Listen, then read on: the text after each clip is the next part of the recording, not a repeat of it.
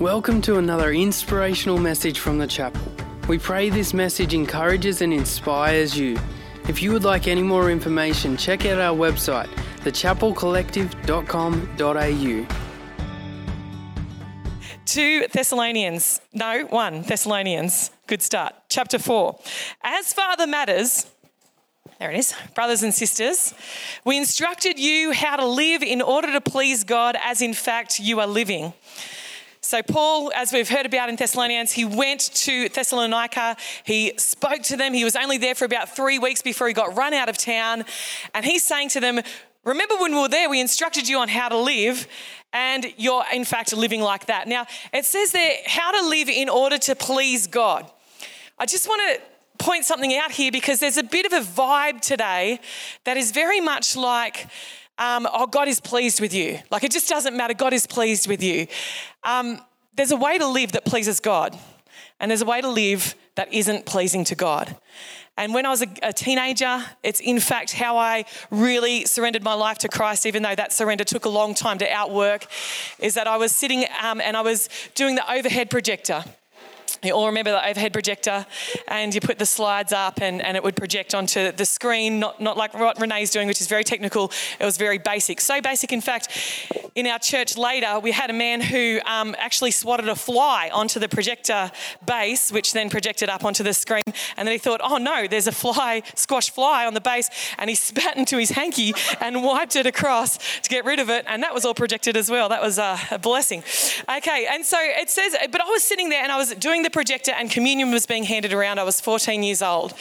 And I will never forget that I had this distinct impression that the way that I was living was not pleasing to God. Uh, the way that I knew this is I was a total hypocrite. I'm pretty sure that morning I flipped bir- the bird at my mate um, at church uh, because I forgot where I was. I, I was so many different people according to my different environments, and I just was not the same person. There was no integrity about the way that I was living. And as I sat there in my, it was um, David Coleman, actually, that I flipped the bird to. And he said, Bron, remember where we are, because he was in the same state. He was living a bunch of different ways in different places. And as I was sitting there, I felt like I was not pleasing God with the way I was living.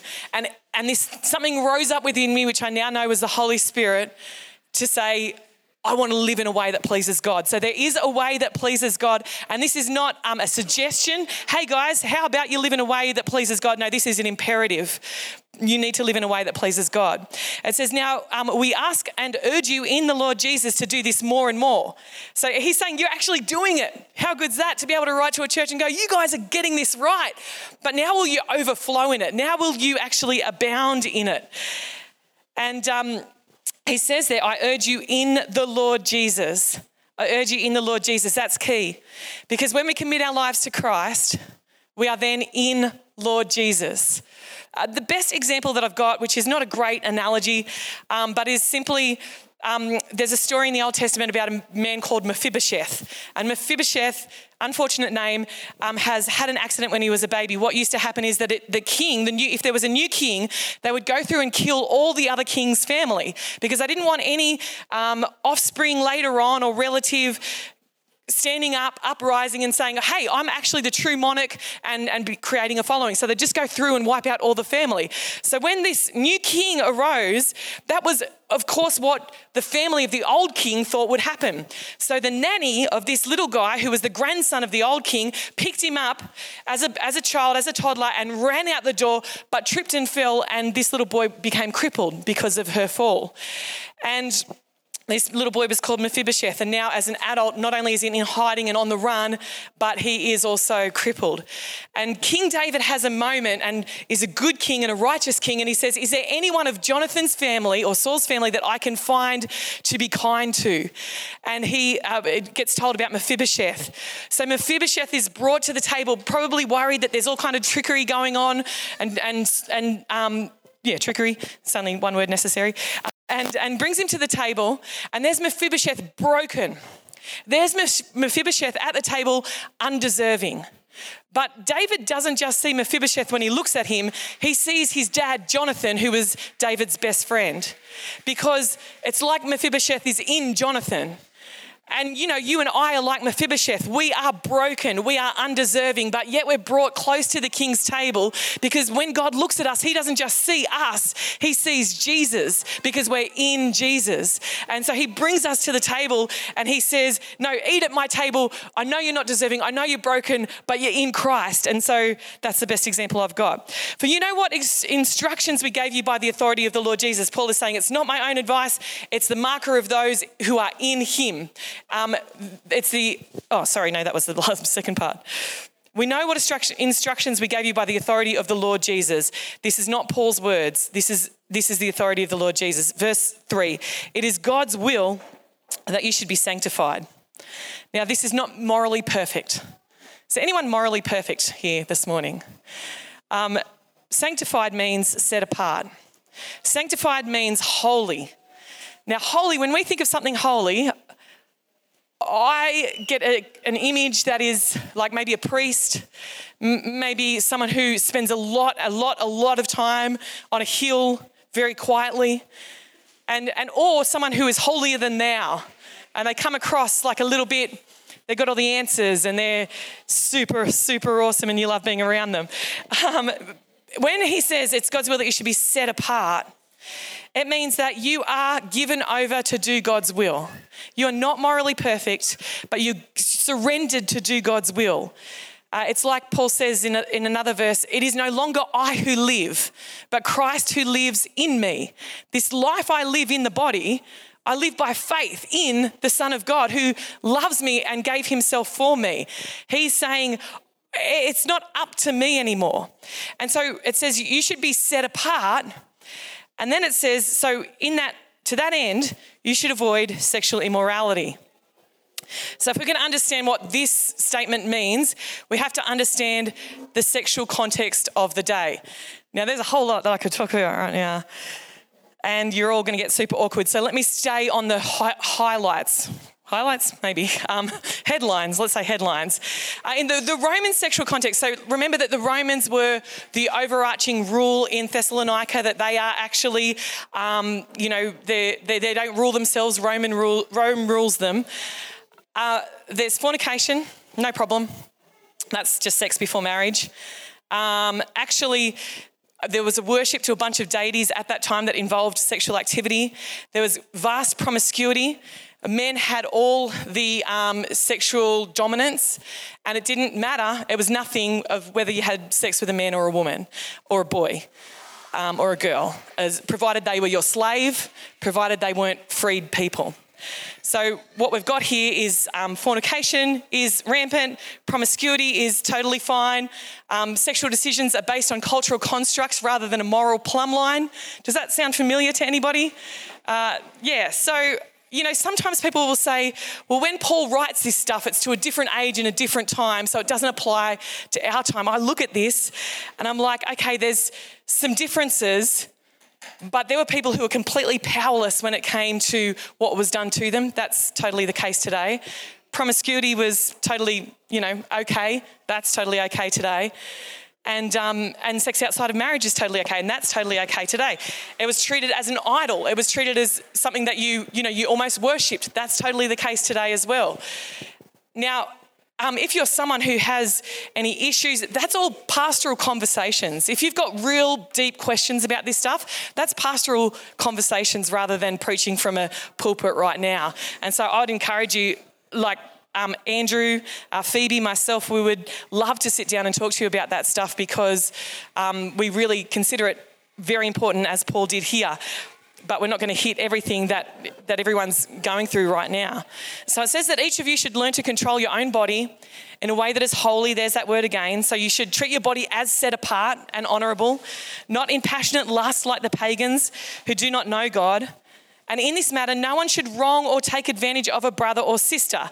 So that could be going to business, that could be moving on and talking about business now that you shouldn't take advantage of a brother or sister, or it could be just a complete segue from what it was just talking about. And in that case, this is revolutionary. That Paul is talking about that you should not take advantage of anyone sexually. That is totally outside all realms of cultural practice in this day and age. It says here, the Lord will punish all those who commit such sins, as we told you and warned you before. I just want to point that out because there are some people who have had such sins committed against them. And the Bible says here that the Lord will punish all those who commit such sins. For God did not call us to be impure, but to live a holy life. Therefore, anyone who rejects this instruction does not reject a human being, but God, the very God who gives you his Holy Spirit. And if you've ever had any degree of, let's call it sexual misconduct, let's call it sexual immorality, whatever you want, then you know that that continuing presence of God, that felt sense of God with you, there feels like there's a break in that. It feels like something's not quite right here. And if you know, you know. So let's move on to verse 9, okay? How's everyone going? You good? Okay. Yeah, well, at least you've got something to talk about at the tables during reflection time. Okay, verse 9. Now, about your love for one another, we do not need to write to you, for you yourselves have been taught by God to love each other. What a cool verse. In fact, you do all love God's family throughout Macedonia, yet we urge you, brothers and sisters, to do so more and more. That's the same word, that abounding word, that overflowing word. You're living in a way that pleases God, but do it more and more. Here it is again. You're loving, but do it more and more. Verse 11, this is really interesting. And make it your ambition to lead a quiet life. You should mind your own business and work with your hands, just as we told you, so that your daily life may respect, may win the respect of outsiders, and that you will not need to be dependent on anybody. so verse 11 says, make it your ambition to lead a quiet life. Would you say that that is um, something that our, our culture tries to do, to lead a quiet life? Who's on Instagram? Yep. Would you say that people on Instagram are trying to lead a quiet life? Would you say that they're trying to gather as many followers as they can? Would you say that people are trying to promote controversy so that they will get more engagement with their followers? Now, there's nothing wrong with Instagram, nothing at all it just leads to sin. No, I'm kidding. Um, there's nothing wrong with Instagram, but people are trying to build their profile, right? They're not trying to lead a quiet life. But it says here, you should mind your own business and work with your hands, just as we told you, so that your daily life may win the respect of outsiders. So, just in the few minutes that I have, I just want to remind you of a couple of weeks ago when I talked about chapter two, that, like I said, that they were under the Roman rulership and, and they'd had a couple of uprisings in the century before, and so they had you know, gone through and taxed this part of um, Macedonia heavily so that they might never recover. But they've finally gotten to a place where they are just um, okay with Rome, where they're totally loyal to Rome. And so, any question of any kind of king rising up, they want to squash that right away, which is right why they ran Paul out of town. But there's another dynamic that's going on here, whereby in Rome and in Roman culture, and societies birthed from Rome, there was something called the client patron relationship. So just say, um, Andrew's super important. Andrew is super important, everybody. he really is. And just say, Andrew, okay, no, we're going to go right away from any person because it gets ugly.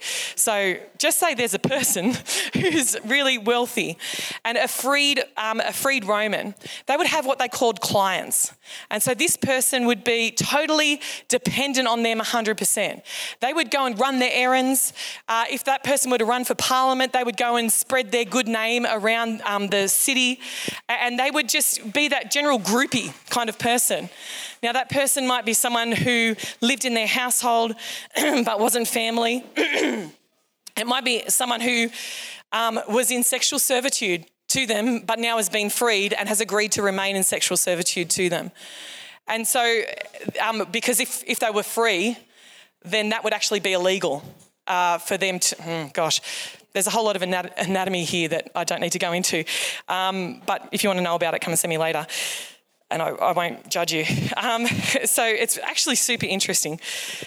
Bring it back, Bron. Okay, so the client patron relationship was such that, that they fed you. All your needs were looked after as long as you were completely loyal to them and you did whatever they asked you to do.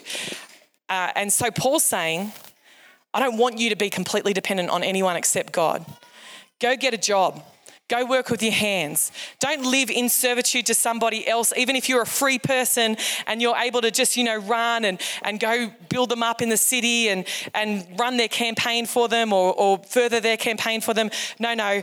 Go get a job, Work with your hands so that you can lead a simple and quiet life. And then your daily life will win the respect of outsiders. Because when you're a groupie and you're just trying to hang on someone else's coattails, that doesn't win the respect of anybody. You need to be someone who's dependent on Christ only and not someone who has the ability to take your, um, your well being out from under you because then you might be at risk of not living wholeheartedly for Jesus. I just want to bring that into today's society and I'm so grateful for government benefits. I am so, so grateful for government benefits. I could not have raised my children. I could not have lived the life that I have without government benefits. And so I'm super grateful.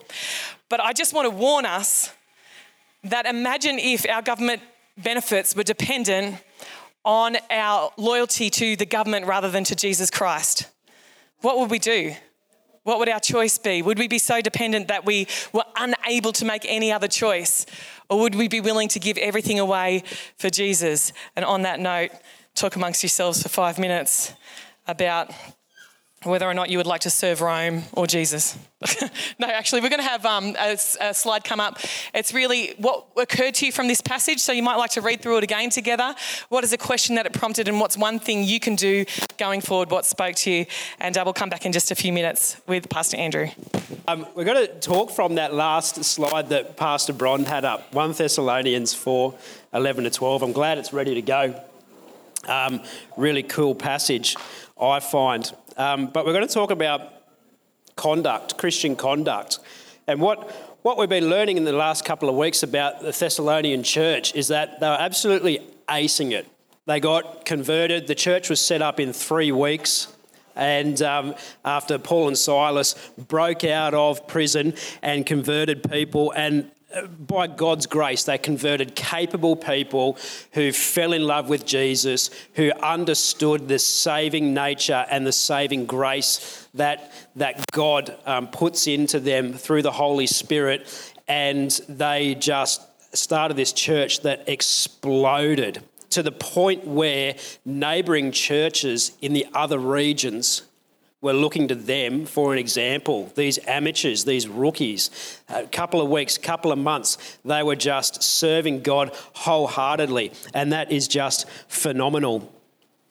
But Paul, uh, as we read through Thessalonians, Paul talks about the, these stages of the Christian walk. And he, he says through, through the first couple of chapters, you guys are doing really well. You, you, had it, you were up against it. There was a, the whole culture is just rotten, as we just heard from, from Pastor Bron in no uncertain terms. But they just had, they had, it was against the odds that they were set up for success, um, or should I say, set up for failure. But they really did an amazing job of just leading a quiet life and making it their ambition to love God, serve God, and to bring about His glory. So, verse 11 and 12 in chapter 4 make it your ambition to lead a quiet life. You should mind your own business and work with your hands, just as we told you, so that your daily life may win the respect of outsiders and so that you will not be dependent on anybody. That's the job description of a Christian. Yeah? If we can summarize how we are to live in one verse or two verses, 11 and 12, that's how we're meant to live. It's not about being up on stage and projecting the gospel. It's not about, um, you know, handing out tracts in the street. It's not about being one of those weird Christians. It's just about being genuine. It's just about being real. It's just about going about your life, whatever it might be doing it in a way where people go, hang on, there's something different about that person. There's something different about Di Case. There's something different about David Moore. There's something different about Frank Coleman. What is it? And so people people look in and people it just light attracts. Yeah? So when the light of Jesus shines out of you, people notice. People see it. People go, hang on, there's something different about that person. They're doing the same thing they seem the same to me, but they're different, and I don't know what it is. And, and we as Christians, in this current climate and context, in terms of the reputation of the church, we've stuffed it up. Not we, I'm not, we're not blaming myself or, or anyone else. But the culture and society that we live in would say, we don't need the church because the church has stuffed it up. The church has in, had royal commissions. The church um, has moral failures. The church, the church, the church. I don't need that. And so we we live in this age of post Christendom where the church has been so powerful and so. Um, has been a part of the fabric of society. We're slowly kind of coming out of that. I don't, I don't feel that that's a problem. I actually think that's a good thing.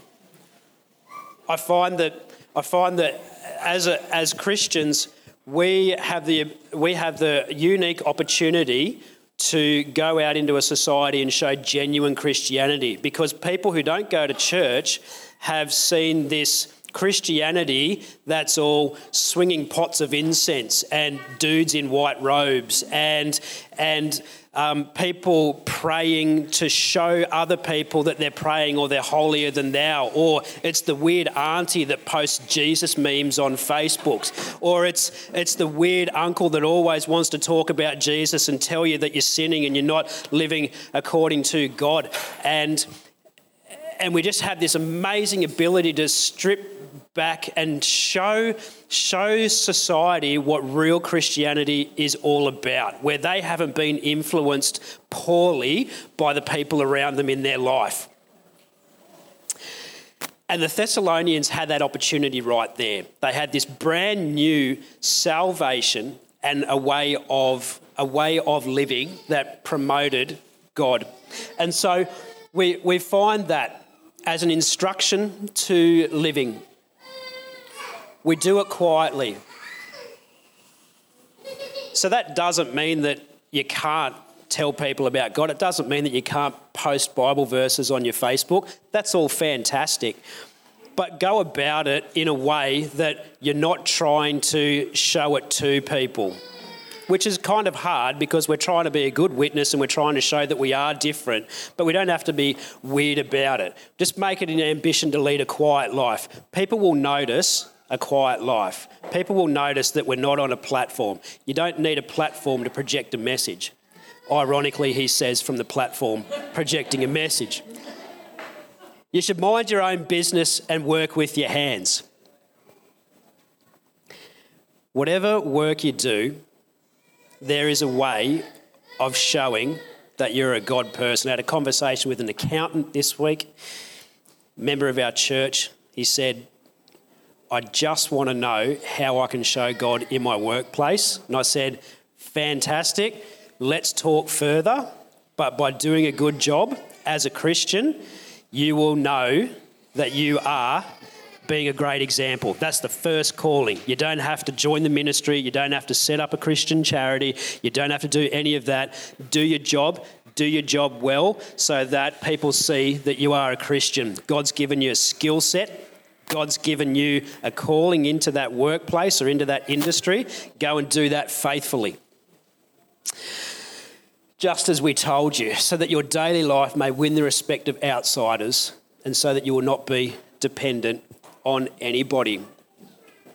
I, um, I don't know why I thought this this week, but just I've been thinking about the Thessalonian church for many, many weeks um, as we dive into this book.